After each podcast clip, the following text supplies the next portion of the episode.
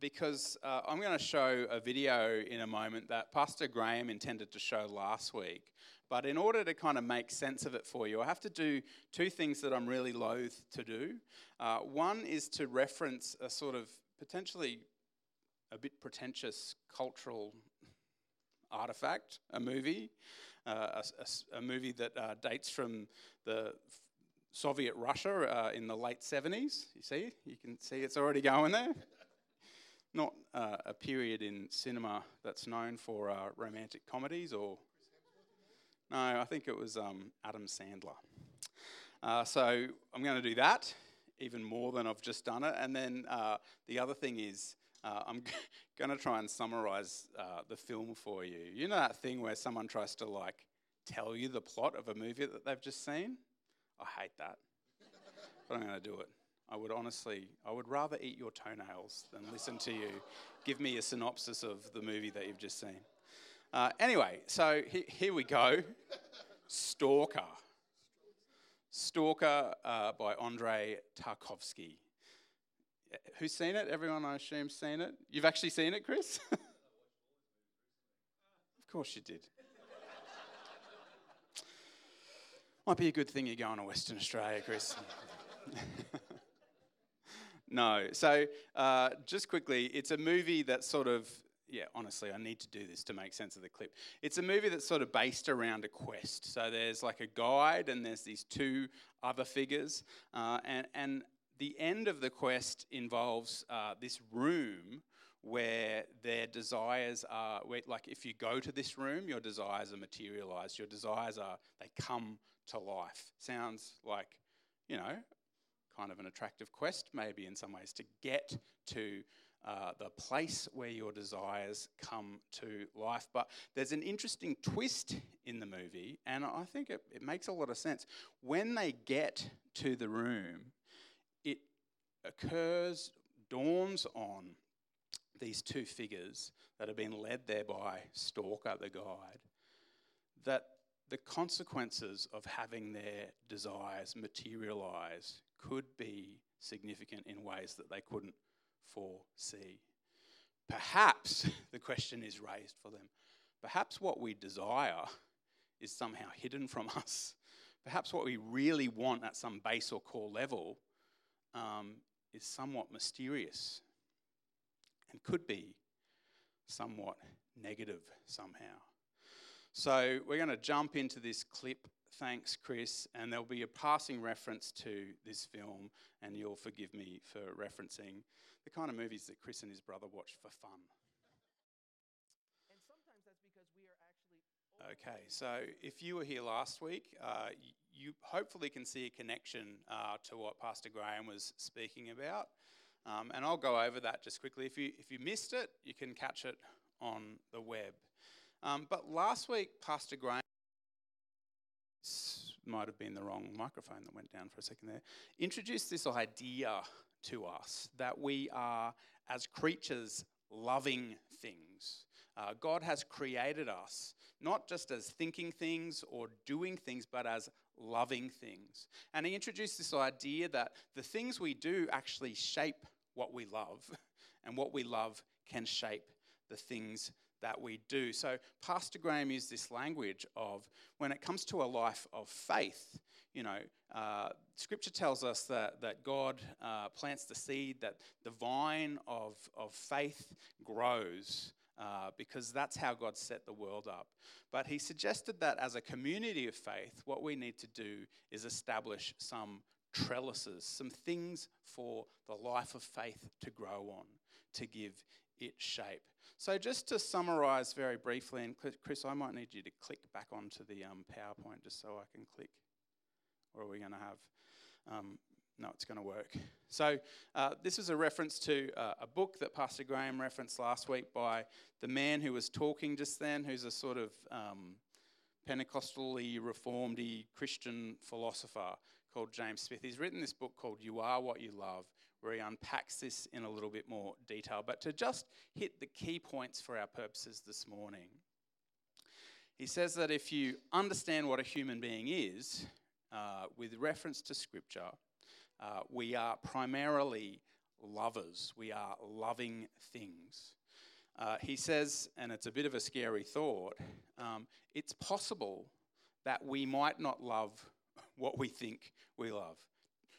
What's your life about Jesus? We would answer as people of faith. But then to actually look at the content of our lives, at our calendars, is it showing up actually on the balance sheet of our lives, on our calendars? Is, is, it, a, is it a life that's shaped like someone who loves Jesus? It's a confronting question. He also makes this point that, and as I've, I've, mentioned this just briefly on the way through, that our loves are shaped by the things we do. And there's a bit of a kind of uh, circuitous um, relationship there that we're shaped by the things we do, our loves are shaped by the things that we do, but also the things that we do that we love shape the things that we do. Um, and he uses this word, and it's maybe got some baggage for it for us uh, in in Christian circles, and so we've largely kind of abandon it. We might associate it with sort of stuffy traditional religion, but he uses this word liturgy. And uh, it's actually a good word because the word worship, which we tend to use instead of liturgy, you've heard enough sermons to know that worship isn't just what we're doing when we're singing, right? Actually, our whoops. Saying I'm. Should I stick with this? It's saying the battery's full, Jake. Is that swap it out.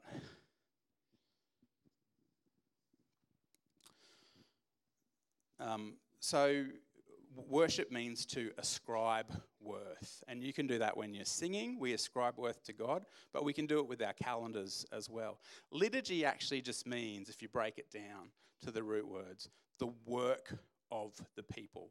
So, the things that God's people do because they are God's people. Now, some things have happened in the church in recent centuries. Um, understandably motivated, uh, but maybe questionable when we stop and really look at them. There was a phenomenon uh, probably about 30 years ago that started. You might have heard of it. People began to, uh, called the church growth movement, and people began to think about, well, what can we do to really get as many people as possible in the doors of our churches? Seems like a good goal, right? The problem is, often in sort of trying to achieve that aim of getting as many people into churches as possible, we were starting from a position of what is going to appeal to people rather than a position of what are the things that we should do when we are together as the people of God. Uh, rather than even looking to Scripture, and that's where we're going to get to today, I'm just going to spend a little bit of script, uh, time looking at what Scripture says the people of God should be doing when they get together and have a Sunday service. Um, we have often, and I own this, I think uh, none of us have been immune from this. I'm not pointing the finger at a particular type of church. We've started with, well, what, maybe it's, it's been a little bit like, well, what will people put up with? Uh, but uh, maybe if we've had the resources, we've thought, well, what will really draw people? What would people love to come and see on a Sunday? And actually, the more people you have, oftentimes the more resources that you have. And so there's also been this sort of uh, uh, point to grow as much as possible so you can be resourced to do the sorts of things that will bring more and more people to the church it's great if we're bringing people to Jesus and to uh, a community that God wants them to be a part of, the community of the people of God. However, you might be able to see just from the way that I've kind of laid that out that there can be a sort of a backdoor to a whole lot of um, what James K.A. Smith calls kind of secular liturgies coming in. It can be a backdoor uh, because the things that people want, the things that they desire, the things that they love out there in the world might not be the things that really work to sustain faith. Can you see the point I'm making? Can you follow? James Smith just passingly uses a great phase, uh, phrase there about the songs of Babylon. We don't even realize when we're singing the songs of Babylon. I wonder if you could just take five minutes, um, and you can we can be a little bit uh, interaction inter, in, interactive here. So if you need clarification, shout out to me. I'm okay with you shouting out uh, and asking a question. But I wonder if you could take a moment just to chat to someone next to you about um, what you might see the world, Babylon, as a, a picture of the world, sort of shaping you to love and how it does that. So, what are the things that are a part of our lives that are shaping us to love stuff, that are shaping our desires, which might not necessarily be conducive, which might not be helpful for us as the people of God, which might not kind of build faith in our lives. Do you get the, the, the picture that I'm saying? So, the classic example he looks at uh, uh, in this lecture is he says, My phone. My phone is just always wanting my attention. it's shiny, there's infinite scroll, and it's shape. I mean, you can have a guess. Maybe that's something you can talk about. The sorts of things that your phone might be training you to desire and to, to love. Can we jump back in at just before 10? Uh, I'll pull you in just before 10 past. So have a chat about that. Cultural liturgies, the songs of Babylon. What are you being shaped to love or desire? Okay, I, um, I, th- I think I might have said I was going to give you a little bit more time but it sounds like people have been able to jump straight, straight into it. And just to keep the show moving, I'll uh, ask you if you can just wind up where you're at. And um, I wonder, thanks everyone, that was, was very cooperative of you. Uh, did anyone come up with something that you'd be willing to share? So, something in the world that's shaping your desires what those desires might be. But you can probably imagine that dynamic feeling better than other people, maybe without doing any work to justify that. Uh, great. Um, anyone else? Yep, that's a great one, uh, Zeke. Advertising. And philosophers have observed that, you know, once upon a time we could take a break from advertising. We can't now with our phones. So we're constantly being uh, shaped to be consumers. Uh, the link to sex there is to be consumers of sex, which is an object, not a relationship. So there's a lot in that advertising. Thanks, Zeke, Chris. That can be connected to the to our phones as well and the infinite scroll, can't it? Just like, is anyone familiar with the term doom scrolling? I remember doing that when the when the war kicked off too. I just couldn't get enough information, but it might have been too much information in some ways. Well, you're seeing the point that's being made. There are forces at work in our world which are shaping us in a way which might not be conducive to faith. And what we've been talking about here at Cornerstone is just having a fresh look at what we do when we gather together on a Sunday to, to just check how much are we being shaped by maybe uh, what goes on in the world by our culture, for instance, uh, versus how much are we being shaped by Scripture and the Christian tradition, by our relationship to God. And Pastor Graham, um, as I mentioned, he's, he's used the language, I think it's great language, of trellises. So we put things in place so that the vine grows and is fruitful. Stephen is going to uh, read a passage for us, and I'm going to give you the mic. Thanks, Stephen. Uh, this comes from Exodus 24, verses 1 to 8. Then the Lord said to Moses, Come up to the Lord, you and Aaron, Nadab, and Abihu, and 70 of the elders of Israel. You are to worship at a distance, but Moses alone is to approach the Lord. The others may not come near, and the people may not come up with him. When Moses went and told the people all the Lord's w- words and laws, they responded with one voice Everything the Lord has said, we will do. Moses then wrote down everything the Lord had said. He got up early in the next morning and built an altar at the foot of the mountain and set up twelve stone pillars representing the twelve tribes of Israel. Then he sent young Israelite men, and they offered burnt offerings and sacrificed young bulls as fellowship offerings to the Lord. Moses took half of the blood and put it into bowls, and the other half he splashed against the altar. Then he took the book of the covenant and read it to the people. They responded, We will do everything the Lord has said, we will obey. Moses then took the blood, sprinkled it on the people, and said, This is the blood of the covenant that the Lord has made with you in accordance with all of these words. Thanks, Stephen. I might grab that as well, if that's all right. So, if you were to look in the New Testament for an order of service, you'd be uh, sorely disappointed. You wouldn't find an order of service for what a church should do when we gather um, on a Sunday.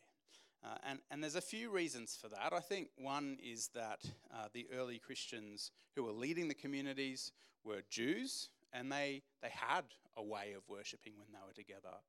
Um, another, I think, is that uh, there was an emphasis in Jesus' message of freedom and grace. You know, the Jews eventually came to learn. Uh, th- you know, the, the early Jewish Christians, it involved a fight between a couple of the apostles at one stage, that God had an intention for all people to come into his family. And there were ways that the Jewish kind of cultural identity of some of those early Christians was providing barriers.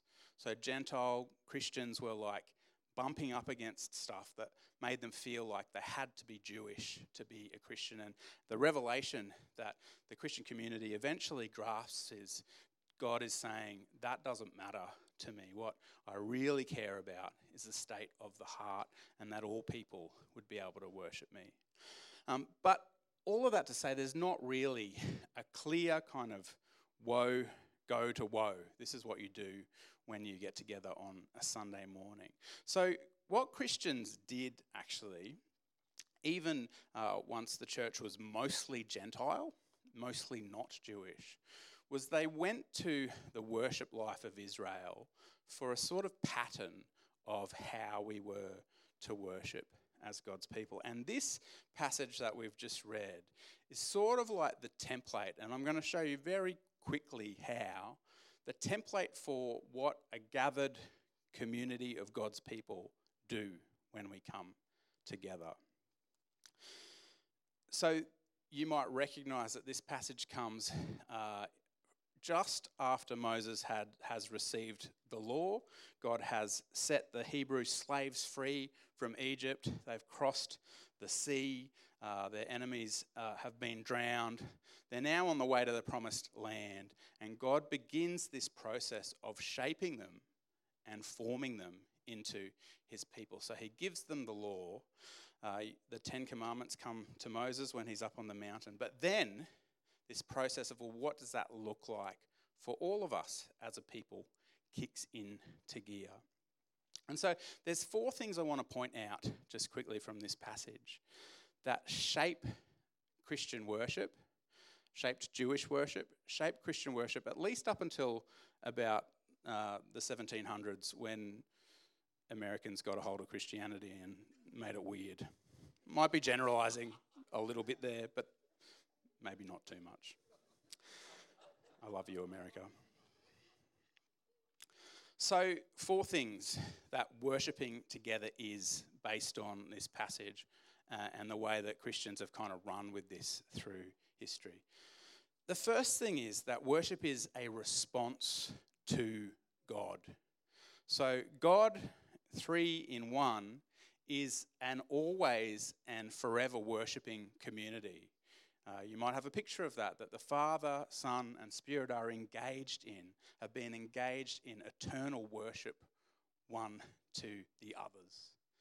Um, and then when God creates the universe, as we read about in Genesis, uh, the, the universe is invited into this worshipping community. And so throughout the Old Testament, particularly, we can read of creation being engaged in this relationship of worship with the Father, Son, and Holy Spirit. Worship is something that is always happening. And so, what we do when we gather is that we are mindful of that and we step into that.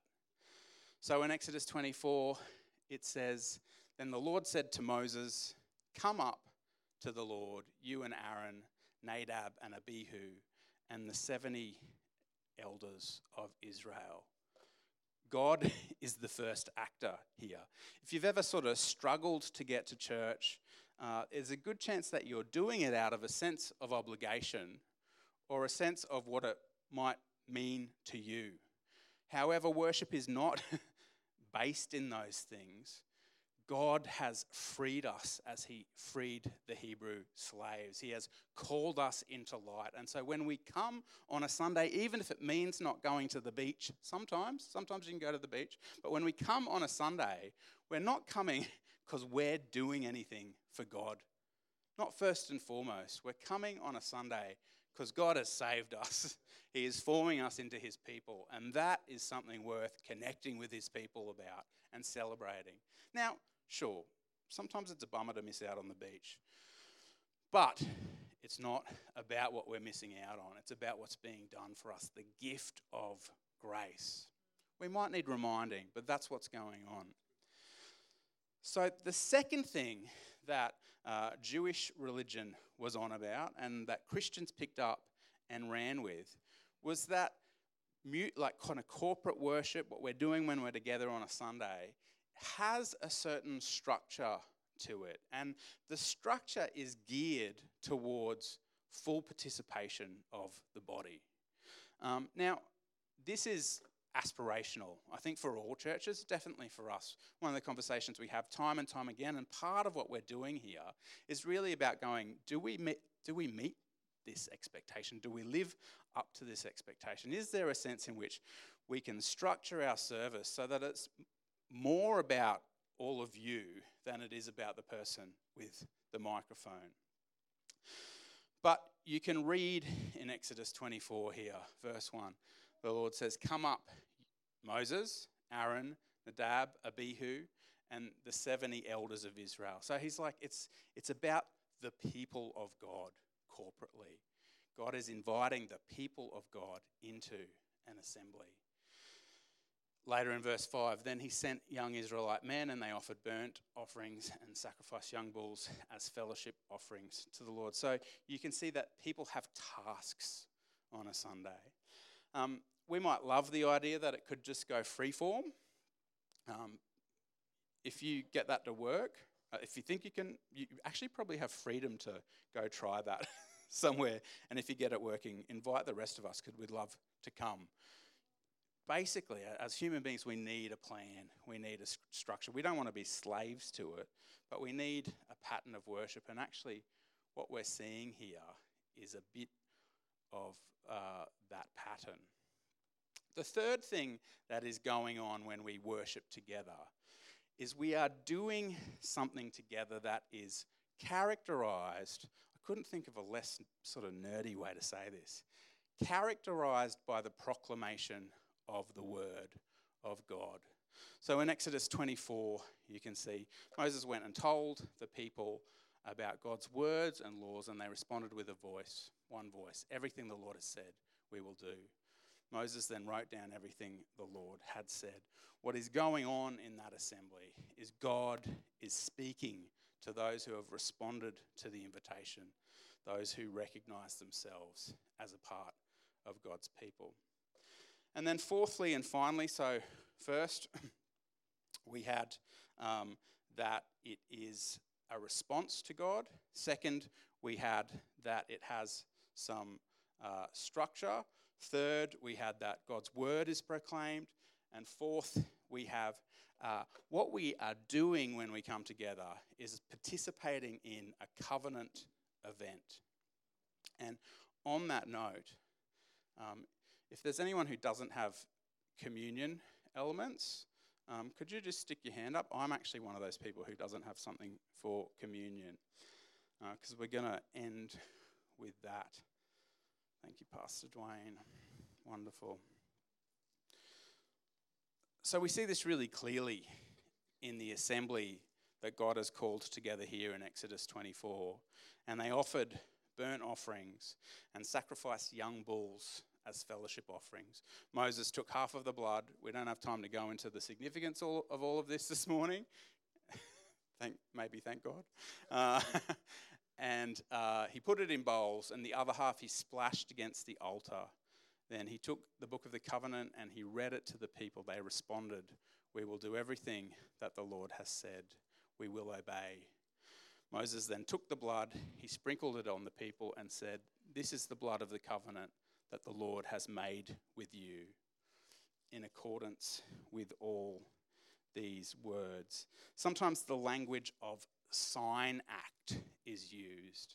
Uh, the people of Israel I mean, the reasons for the sacrificial system, the way that God had them worship, are complex. But they were doing something in the physical that affirmed the spiritual reality of the fact that they had been saved, that they had a particular identity, that God was doing something in and through them. And really, um, that's not so dissimilar, is it, to, to what we're doing? as, as Christians. You can see, I hope, the overlap. Going to get the band up in. Uh, yeah, actually, now would be great. Thanks, Charlie and team. One of the things that seemed to happen during COVID when the habit of church attendance, and that this didn't happen here so much, but I hear other pastors chatting about this. When the habit of church attendance got disrupted, was lots of people um, ask the question actually, why were we going to church all those years? The beach is better, the cafe's better. Well, I guess it depends on your desires, right? It depends on what you want, why you're going to church. I have to be honest, occasionally I get to, maybe more than more than occasionally, more than I'd like to admit, I get to the end of a Sunday morning service and go, what am I doing here? Or even partway through, what am I, what am I doing here this morning? The point of what we do when we come together is to answer that question. And we want to be a community that answers that question well. Firstly, it's the wrong question. It's an I question, it's a me question. I think Peter um, answers the question really well in the second chapter of the epistle. But you are a chosen people, you are a royal priesthood, a holy nation, you're God's special possession. You made to declare the praises of Him who called you out of darkness and into His wonderful light. Once you were not a people. Once you didn't have the blessing of a, the blessing, mostly a blessing of a community. And now you do. You're the people of God. Once you hadn't received mercy, now you have received mercy. The question isn't, what am I doing here? But the question is, what are we doing here? And are these are the things that we're doing? Um, we're going to unpack it more in the coming weeks, go into some of the details of it. But we're responding to a God who has saved us, right? Maybe it's been so long for some of us since the moment that He saved us that we're, we're out of touch with actually the fact that life is much, it makes much more sense for us now. It's much better now. The beach is great, but if you go to the beach every Sunday instead of church, eventually you're going to forget who you are. We are a people who respond to God who saved us we are participants in shaping our mutual loves. Stephen comes to church in this reality for me as much as for him. Because he knows that God does something when we're together that shapes both of us into the kind of person that he's going to work through, the kind of person who can sing of his love, can shine his light we're here because we believe that we hear God together. God speaks through Scripture, of course, hopefully through the preachers, though can't always take that for granted. Sometimes uh, the amount of times people say, I really love this point in your sermon. I'm like, I didn't preach that, but I'm, I'm glad it's a good point. you know, Protestants, we uh, really are all about the Bible speaking, and the Bible does speak. But we're also Pentecostals, and we believe, and Graham says this sort of thing all the time, that we encounter God in the cafe, we encounter God in the in the greeting break, we encounter God in, in worship. God speaks to us when we're together, and that's one of the reasons why we come together. And then finally, and we're going to do this together, we are affirming God's covenant with us. You might think of marriage as a covenant. It's a, it's a binding relationship that we're drawn into. You know, we're not legalistic here about church attendance, we're not legalistic about much.